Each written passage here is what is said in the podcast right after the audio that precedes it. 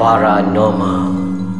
Di sebalik tabir Seekers Underground Menjejaki misteri entiti Hai, Assalamualaikum, salam sejahtera, salam paranormal buat semua pendengar-pendengar kami di luar sana. Alhamdulillah kita bertemu lagi di uh, episod yang baru dalam rancangan podcast Ais Kacang segmen paranormal. Dan terima kasih juga kepada semua pendengar-pendengar kami yang menyokong kami yang teruskan mendengar podcast Ais Kacang ni khususnya channel ataupun uh, podcast paranormal ni lah. Dan untuk hari ini aku berjaya mencolik dua orang wakil daripada STT untuk mendengar aku punya borak tahap apa yang aku akan bohong diorang ni? Pandai-pandai ada orang terima kan.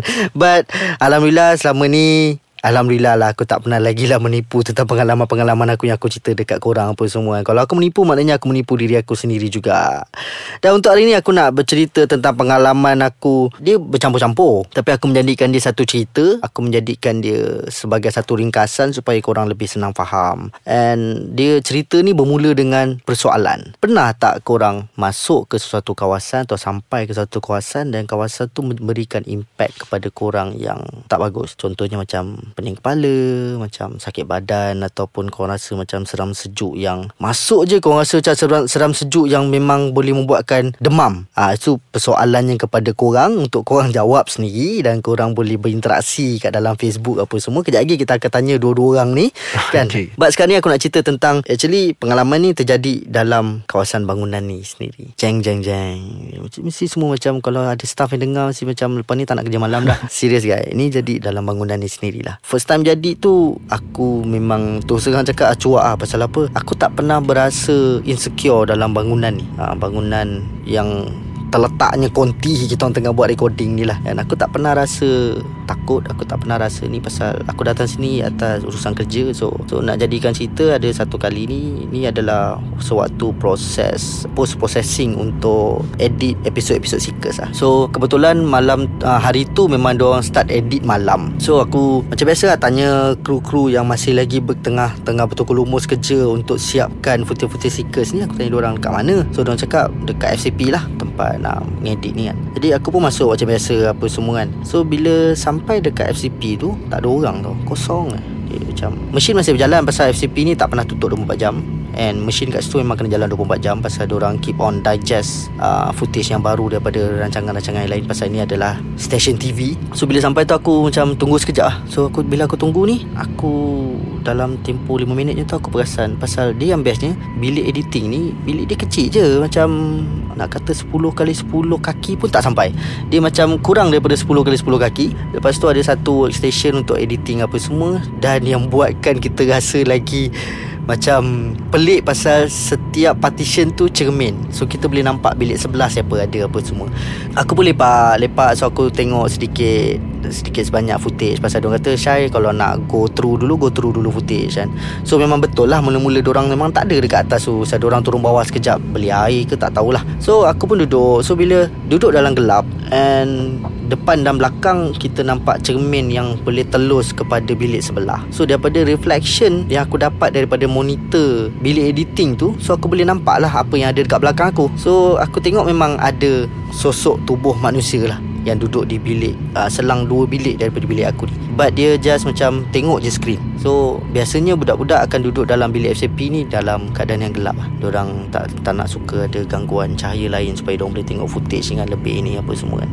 But uh, so bila aku dah lepak macam tu so aku macam sekali lagi aku pandang aku nampak sosok tubuh ni yang aku kenal. So aku pun dengan poyonya angkat tangan lah. Angkat tangan ketuk cermin angkat tangan So tak ada respon tau. So bagi aku macam Okay lah dia tak nampak kot kan. So aku macam Okay tak apa. Relax lagi. So relax relax relax relax. Lagi sekali aku ketuk cermin tu Aku angkat tangan lagi sekali. So nampak lah Bayang ataupun sosok tubuh tu Macam beralih dan tengok aku But aku tak nampak muka dia. Sangat gelap kan? Tapi yang peliknya Pasal dia duduk depan monitor. So bila dalam gelap Kita duduk di depan cahaya Muka kita mesti terang. So muka dia ni gelap. So aku jadi macam Perlukah aku tegur Mamat ni kan? Tapi Dia membuatkan aku berfikir lagi. Fikir fikir fikir lagi. Cakap tak apalah. Tengok je lah footage ni. So sampailah satu tahap Aku rasa macam tak puas hati. So aku nak keluar. Aku dah terfikir Cakap eh, Keluar lah So nak pergilah.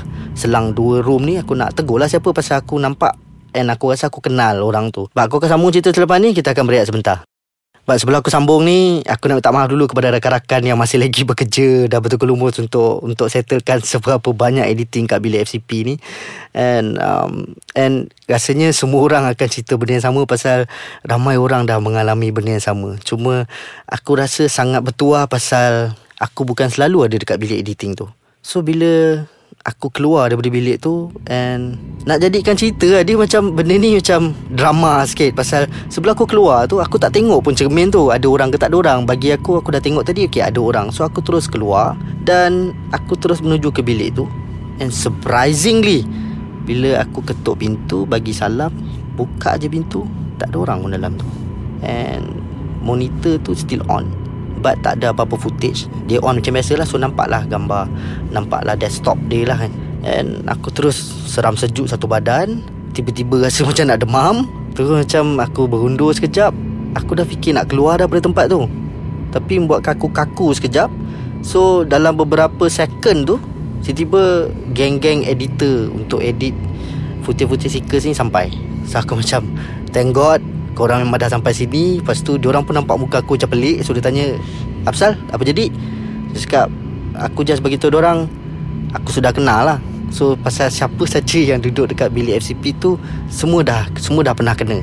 But diorang memang kena duduk juga dalam bilik tu Pasal tak ada tempat lain pun nak buat editing kan. So situ je lah tempat diorang And sampai tu tahap diorang hadap je benda tu.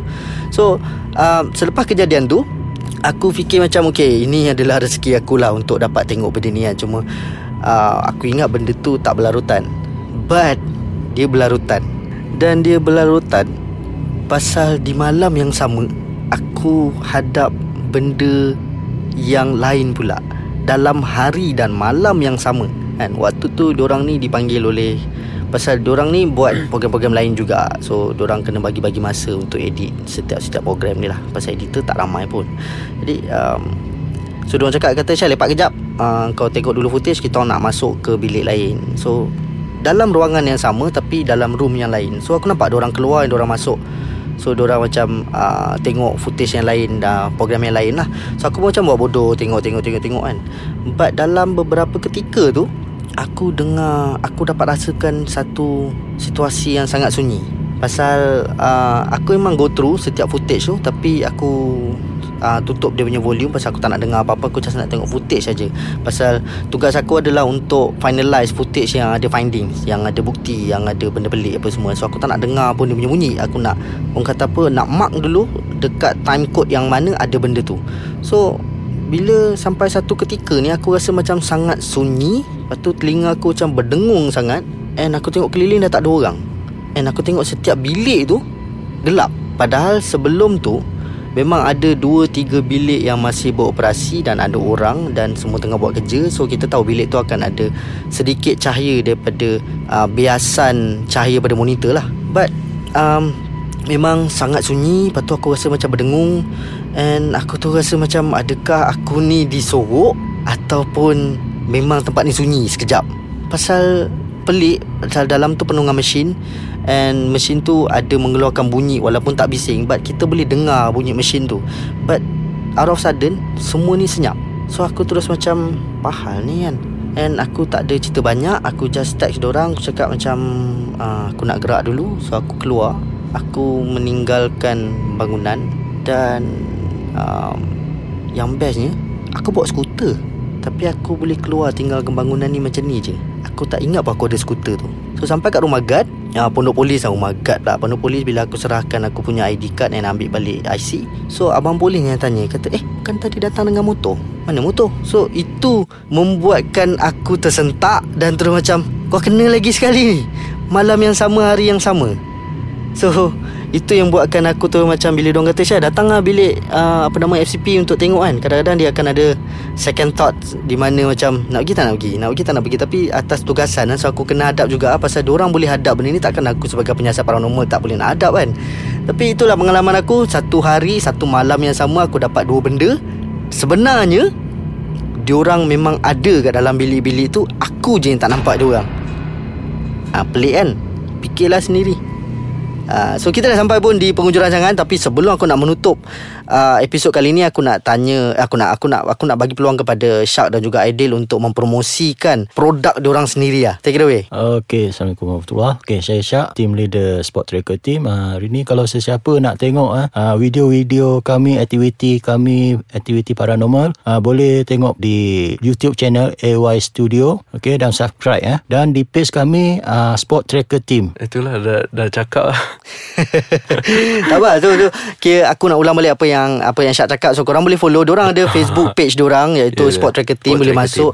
And yang bestnya setiap kali diorang buat aktiviti diorang akan buat satu offer kepada fans ke followers ke kepada siapa-siapa saja yang berminat untuk turut serta dengan sesi diorang ni and tapi korang akan jadi bahan uji kaji untuk diuji nyali lah Yelah. kan Tapi kita orang tak panggil uji nyali Kita cakap uji keberanian Ah betul betul betul. Sebab Ah ramai orang tak tahu kan ramai uji kan nyali tu apa kan. Ah pasal uji nyali yang Ah. betul ni ada ada zikir dia, ada Ah, bacaan-bacaan ya, dia kan. betul. But sebenarnya benda tu lagi best tau pasal kita bagi orang masuk kira macam bak kata orang ah masuk bogel lah kan. tak payah fikir apa-apa apa semua tak ada zikir tak ada apa. Ah, tak masuk ada je apa. untuk mendapatkan satu Feel, perasaan ah. feel, kan. Ah pasal benda ni banyak grup yang buat juga kan. But cuma Diorang ni tiap kali diorang buat aktiviti Diorang akan bagi offer ni kepada Kepada orang-orang luar yang mana nak join Bukan join sebagai ahli atau kru Pasal ada ujian-ujian dia untuk korang menjadi Yes, salah seorang betul daripada tu. ahli tim. Pasal bukan senang-senang kan nak ambil siapa-siapa pun nak masuk dalam tim kan. But korang kena rasa dulu apa yang diorang rasa sebenarnya. That's why kita panggil dia uji keberanian di dalam gelap. So korang akan didudukkan ataupun ditempatkan di dalam, dalam salah satu kawasan uh, Ataupun spot dalam rumah tu And korang duduk je lah sampai diberi kearahan Duduk untuk boleh Diri pun boleh Ah, Mana-mana pun boleh. Terpulang kepada masing-masing kan. So lagi sekali Daripada podcast saya sekacang Saya Paranormal Ingin mengucapkan ribuan Terima kasih kepada Shark Dan juga Aidil Kerana Sama. Sudi bersama dengan kami Dekat 5 episod juga. Dan kita dah pun sampai ke penghujung rancangan. InsyaAllah kita akan berjumpa lagi Di episod akan datang. Tak tahu siapa lagi tetamu. Mungkin uh, Amir Amir bukan tetamu lah. Mungkin aku akan bersama dengan Amir balik Ataupun mungkin bersama dengan tamu-tamu lain uh, Kita tak tahu. InsyaAllah doa-doakan kami panjang umur Dan juga segala perancangan kami Dipermudahkan. Dan sebarang pertanyaan Cadangan dan juga Apa saja korang nak borak Korang nak bercerita tentang pengalaman korang sendiri pun Boleh berinteraksi dengan kami Dalam uh, Facebook page kita orang Iaitu Ais Kacang. Ataupun boleh masuk ke laman web rasmi Iaitu www.aiskacang.com.my And kalau korang nak tahu Segala benda aktiviti Ataupun update-update terbaru Dari semua channel-channel podcast Yang berada di bawah podcast Ais Kacang ni Korang boleh follow Instagram Ataupun Twitter. Dua-duanya handle yang sama Iaitu Ais Kacang MY Dan InsyaAllah doakan kami Semoga kami akan bersambung lagi dan meneruskan lagi cerita-cerita seram. Ada yang tak seram pun sebenarnya kita cerita pasal pengalaman. Tapi kalau ada orang yang appreciate apa yang kami buat ni Alhamdulillah dan keep on posting guys. Keep on follow dan juga mendengar uh, channel-channel lain dalam podcast Ais Kacang ni. Semoga kita berjumpa lagi. Assalamualaikum